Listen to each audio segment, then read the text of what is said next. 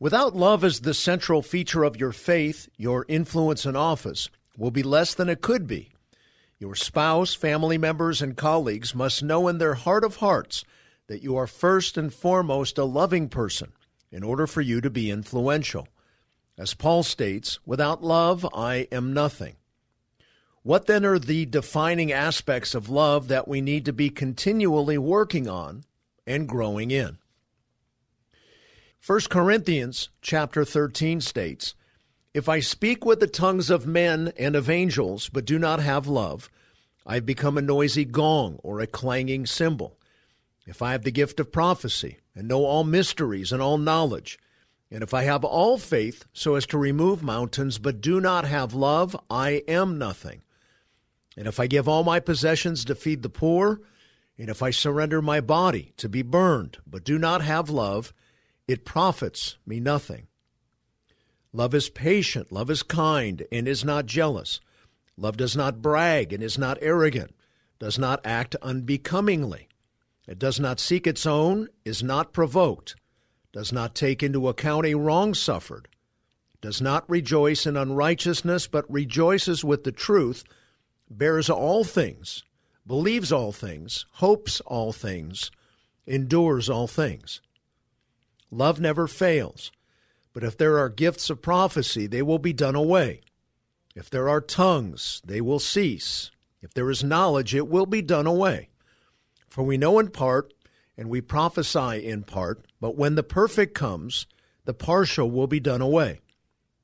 When I was a child, I used to speak like a child, think like a child, reason like a child. When I became a man, I did away with childish things. For now we see in a mirror dimly, but then face to face. Now I know in part, but then I will know fully, just as I also have been fully known. But now faith, hope, love abide these three, but the greatest of these is love.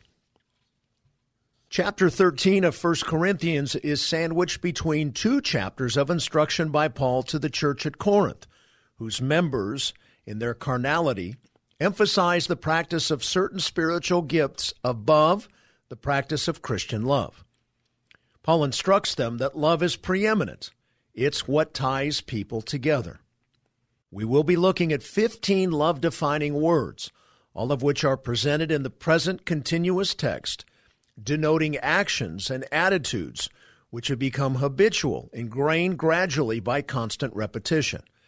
The defining characteristics of love are worthy of constant review and practice with our spouses, family members, office staff, and professional colleagues.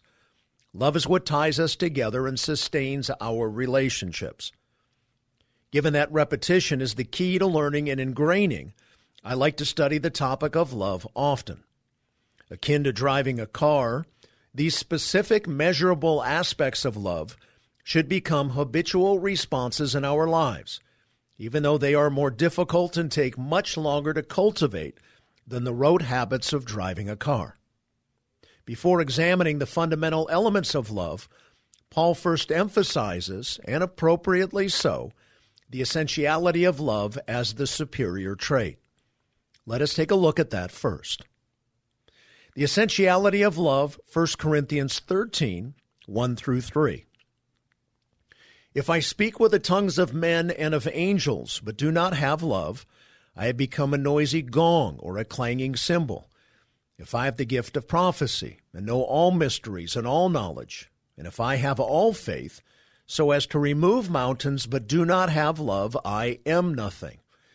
And if I give all my possessions to feed the poor, and if I surrender my body to be burned, but do not have love, it profits me nothing. In these three opening verses, Paul makes three stark comparisons in order to underscore the incomparability of love. These introductory remarks exclaim the dominance of love as a virtue over all other character traits. It is important, motivating, and insightful to note that the three comparisons are related to qualities necessary to succeed in the Capitol community. One must possess speaking skills, verse 1 leadership, verse 2, and self sacrifice, verse 3. As critical as those are from God's perspective, love is of even greater importance. Let us elaborate on each of Paul's comparisons. The first in verse 1 pertains to a person's oratory abilities. Love over oration. 1 Corinthians 13, verse 1. If I speak with the tongues of men and of angels, but do not have love, I have become a noisy gong or a clanging cymbal. Your love for others is more important than your speaking abilities. The metaphorical meaning of becoming a noisy gong or a clanging cymbal relates to empty philosophizing. Someone who knows and exclaims all the right answers but has no love is akin to the church of Ephesus as described in Revelation 2 1 through 7. That church has all the right doctrine, but has lost their love for God. Proverbs 3 3 summarizes the necessary virtues of a public servant as both a herald of truth and a man or woman of love. Do not let kindness and truth leave you. Bind them around your neck, write them on the tablet of your heart. Solomon's use of the word neck and heart bespeak both love, kindness, and truth as being a part of one's outward and inward adornment. The meaning of the Hebrew word for heart, leb, includes the aspects of one's intellect, emotion, and will. The mature believer possesses both love and truth in full measure. Because their priorities are straight, public servants who are loving are neither inwardly nor outwardly a noisy gong or a clanging cymbal. Even when they herald the truth in public debate, their speech is couched in words of love. Love over leading. 1 Corinthians 13, verse 2. If I have the gift of prophecy and know all mysteries and all knowledge, and if I have all faith, so as to remove mountains, but do not have love, I am nothing. It is not a stretch to interpret the second verse of chapter 13 as a statement of the primacy of love over leadership. Public servants who know the Word of God, who are knowledgeable of all the policy issues and possess faith, who are knowledgeable of all the policy issues and possess faith, i.e., visionary leadership for the future, but do not possess a genuine, heartfelt love for people amount to nothing, Scripture tells us. The phrase, so as to remove mountains, is Pauline hyperbole, also seen in verse 7, intended to convey, to make what seems impossible possible. You may be a great leader or an up and coming great leader in American government, one who may be able to achieve what others deem impossible. You may be a person of great faith but never forget that it is more important to love people, especially those who have nothing to do with helping you accomplish your leadership objectives. Do not kid yourself into thinking that people don't pick up on self centeredness. How to become a marginalized public servant. In my years of ministry in the California State Capitol building, and since 2010 in the U.S. Capitol, I have observed certain members who became marginalized, ineffective, and discounted by others because they doubled down on truth at the expense of love. I beg you not to follow in their footsteps. It is essential that you are as loving as you are truthful. Love over self sacrifice. 1 Corinthians 13, verse 3. And if I give all my possessions to feed the poor, and if I surrender my body to be burned, but do not have love, it profits me nothing. To be sure, those who give sacrificially of time, talent, and treasure are to be respected above those who do not. But compared to love, sacrificial qualities are of lesser significance. In fact, a life of personal sacrifice for whatever objective wanes in comparison to a life of loving others. One who lacks love is woefully deficient. Love is the indispensable addition which alone gives worth to all other Christian gifts. Lord, help us to work on being more loving. Life in the Capitol, in the community, or in the home without love is nothing, oudes. How are you doing as a preeminently loving person, a lover of people, and especially your spouse if you're married? Keep in mind that emotions, both good and bad, always stem from one's thinking, either proper or improper. We have control over our thoughts as we submit to the process of having our minds renewed in Jesus. Romans 12, verse 2. What follows the essentiality of love in the inspired mind of the Apostle Paul is the objective evidence of love. It should help to answer the question Am I a loving person? Evidence of love supersedes subjective feelings that may or may not accurately reflect one's real love quotient. The evidence of love, 1 Corinthians 13, verses 4 through 7. Love is patient, love is kind, and is not jealous. Love does not brag and is not arrogant, does not act unbecomingly. It does not seek its own, is not provoked, does not take into account a wrong suffered, does not rejoice in unrighteousness, but rejoices with the truth, bears all things, believes all things, hopes all things, endures all things. Love is an often misused word with a broad array of definitions in our culture. With the Scripture as our guide, we can zero in on the truth about love. Paul opens by stating what love is love is patient and kind, but then describes seven characteristics of love's absence, what love is not. Sometimes the best way to describe what something is is to state what it's not. Love is patience, macrothumeo, literally long suffering. This first characteristic of love is the ability to be taken advantage of by a person many times and not be upset. The root word means to persevere. James uses this same Greek word in describing the attitude of the prophets of old, whose words went unheeded by their peers. Cross reference James 5, verse 8. Program your mind with Philippians 1 6. For I am confident of this very thing, that he who began a good work in you will perfect it until the day of Christ Jesus. The truth of this passage will help sober you to the fact that God is not through sanctifying the offending person. In fact, none of us is perfect. So be patient, not condemning and judgmental. Remember, too, that since Christ forgave your sins, past, present, and future, you must find room in your heart to forgive others who have wronged you. To be long suffering or patient with another's shortcomings is to be categorically loving. Love is kind, chrestoomai. The counterpart of patience is kindness. The Greek word means to show oneself mild. This characteristic is shown in a willingness to give to another, including one's enemies, and to be gentle and slow in avenging. The Greek root speaks to one desires and works for another's welfare. It is the idea of goodwill, generous responses and actions, in contradistinction to holding on to past bad memories and being continually bothered, as in, he gets on my nerves. Love is not jealous, zaleo. At its root, being jealous means to desire earnestly.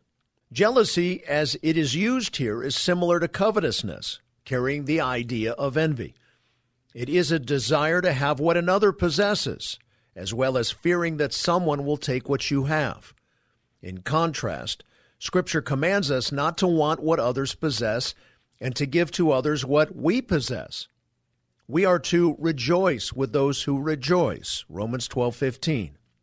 Choose to be glad for those who have, be they more talented, successful, popular, or beautiful, rather than being jealous or envious. Are you the biggest cheerleader of your mates, children, grandchildren, and colleagues? Love does not brag, perpereuomai, literally to boast or vaunt oneself. The mature in Christ has forgotten about self importance. Center on others, not self.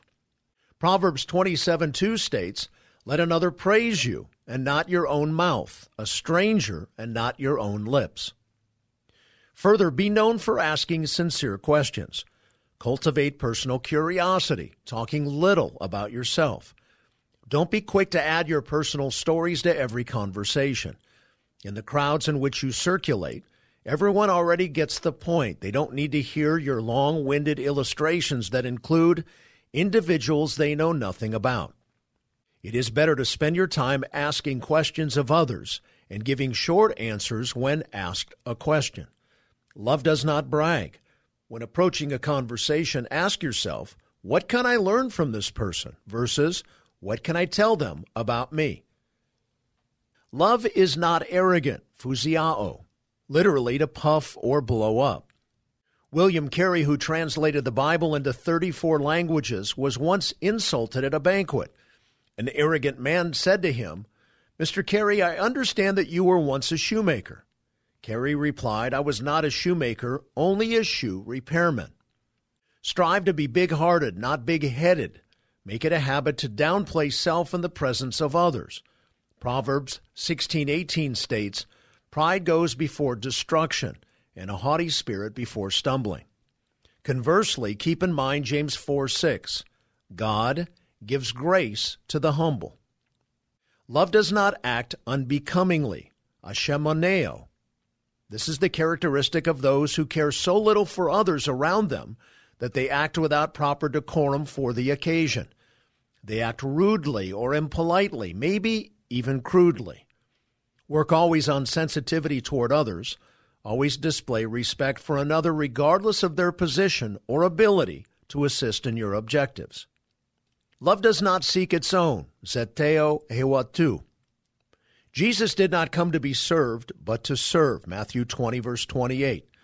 Be occupied with others' needs, not your own.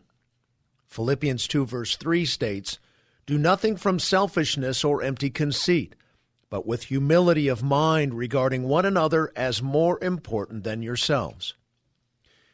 This is boilerplate Christianity. Are your spouse's or colleague's objectives more important to you than your own? What will you give by way of time, talent, and treasure for your spouse or colleague that will demonstrate unmistakably that you cherish them above yourself. One of the measurable aspects of love is not seeking your self interests all the time. Coach Wooden used to stress the habit of doing a daily kind deed for someone who in no way can ever repay you. That is an excellent habit because it keeps reminding us of this truth love does not seek its own. Love is not provoked, paroxuno literally to irritate, arouse to anger. Love guards against being upset, irritated, or angered. Remember, love is kind. People who are intent on having their own way are easily provoked when they don't get what they want. Love does not take into account a wrong suffered, logizomai. The Greek has the idea of not ledgering or keeping a running log of the wrongs done against you. On the contrary, an important early church father, Chrysostom, remarked that a wrong done against love is like a spark that falls into the sea and is extinguished forever. The famous saying, don't get mad, get even, illustrates the opposite of the idea being conveyed here. If you are a Christian, your response must be to forgive and forget. You are to obliterate the memory of wrongs done to you, rather than hanging on to them. Do not cultivate a memory akin to an elephant. Praise God that He does not take into consideration our past sin. Clasping onto the virtue of Christ's forgiveness enables us to forsake the bondage of bitterness. Don't keep a log, it is not loving. Paul, who was more ill treated than you will ever be, said, Forgetting what lies behind, Philippians 3, verse 13. Can the same be said of you? Do you instead Press on toward the goal for the prize of the upward call of God in Christ Jesus. Philippians 3:14. Love does not rejoice in unrighteousness. Adikia. Isaiah warns, Woe to those who call evil good and good evil. Isaiah 5 verse 20. It is not loving to sacrifice truth. One should not applaud the presence of sin in another. The biblical concept of love is not emotional sentimentality devoid of truth. Love rejoices with the truth, aletheia. Love cares that one another believes is truthful.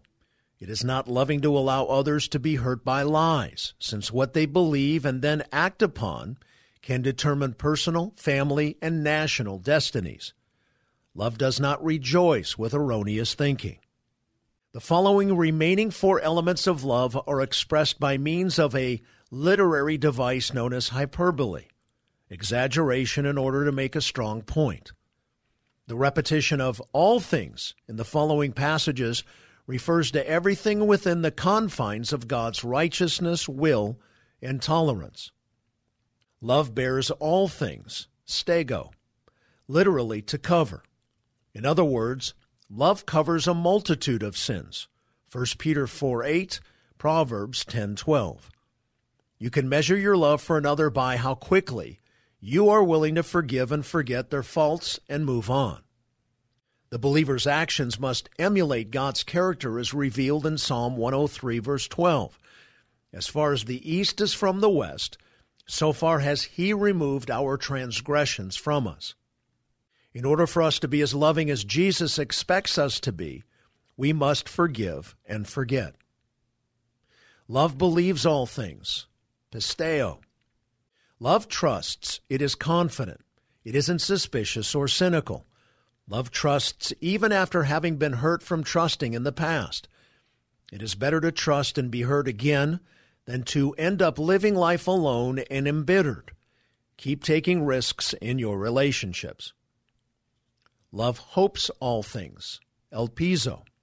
This relates to happy anticipation. Jesus did not take Peter's failure as final. The believer continues to hope that sinners will someday turn from their sin and that believers will continually mature in Christ. For to lose hope is equivalent to losing love. Again, as with the virtue of patience, I am confident of this very thing, that he who began a good work in you will perfect it until the day of Christ Jesus, states Paul in Philippians 1, verse 6. Remember, as long as God's grace remains operational in this world, human failure is never final. People can learn from their mistakes. Hope for the best in people to carry within you such an optimistic attitude toward others is to be loving. Love endures all things, hupomeno. This Greek word is used of an army that holds its position no matter what the cost. Love holds fast to the one it loves. It will stand against all opposition. Love remains loyal, even when the object of love is less than perfect. These 15 virtues may seem somewhat mechanical, but they will produce the critically important love that ties us together for the long run. Theologically speaking, all of these attributes of love already perfectly exist in the child of God, according to Colossians 2:10a. The believer is made perfect before God at the point of salvation. How close we are to our God-given, perfectly loving nature in everyday practice is a matter of obedience. No believer can reason, I am just not a very loving person. All believers are perfect in love. The question is, how obedient are we to our new nature in Christ? The exuberance of love. Let us briefly review Colossians 3 12 through 14 for additional insights into the emotional aspects of love. This passage speaks of the passions of love. So, as those who have been chosen of God, holy and beloved, put on a heart of compassion, kindness, humility, gentleness, and patience, bearing with one another and forgiving each other. Whoever has a complaint against anyone, just as the Lord forgave you, so also should you. Beyond all these things, put on love, which is the perfect bond of unity. In light of all the perfect sacrificial love Jesus Christ has displayed to and for the world, John 3:16, God expects nothing less in response from his followers. Heart of compassion, splanknon oiktermos. This speaks of the seat of emotions. The elements that follow in this passage are very similar to the ones in 1 Corinthians 13 but are listed here in the context of having a heart of compassion. God's exuberant supernatural love is poured forth in the life of the believer through the indwelling Holy Spirit.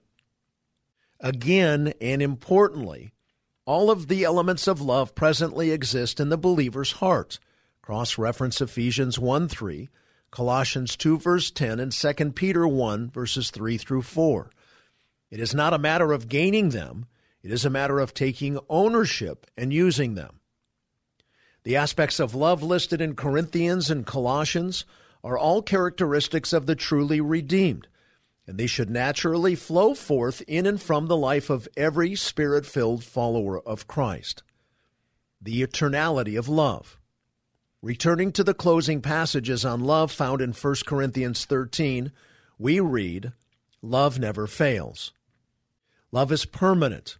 It is an attribute of God, which means it never withers or decays.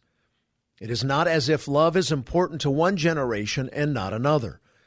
Love is to be present and active in the life of every believer at all times and in every generation. Like Jesus, we must possess eternal, unfailing, ever present love. Godly, agape love is part of the believer's very nature. May these virtues of love increasingly unfold for you. May you conscientiously and habitually cultivate Christ's unending love in your life. May God help you to put on the very nature every believer already possesses, reflecting love's essentiality as the superior trait, showing evidence of love in your life, expressing love's exuberance, and entering into God's eternal mission of love. Amen. What happens to the pursuit of knowledge in the life of the believer who is wholeheartedly endeavoring to express the love of God? Do those two pursuits conflict with one another? We will now address that question as we look at the role of knowledge in our Christian walk. Chapter 6 Study Questions The Preeminence of Love. When he said, Without love I am nothing, the Apostle Paul underscored the biblical tenet that love must be central to a believer's faith. This chapter investigates what the Bible says are the defining aspects of love. Questions for public servants. What are three skills that are greatly valued by human beings that the Apostle Paul lists as being ineffective if love is not present? Which attributes of Christian love do you struggle with? What can you do to better incorporate these attributes that are difficult for you in your daily life? Discussion questions for leaders. The Apostle Paul sets Christian love above all else. Does Christian love differ from society's perspective of love? Are they compatible? In what ways are they different? In what ways are they alike? It has been said that as Christians, we should do nothing and say nothing without love. Do you agree or disagree? Is this possible? If so, how? Which three of the 15 virtues of Christian love are most important to you? Why are they important to personal relationships? Why are they important to you as a leader? This concludes chapter 6.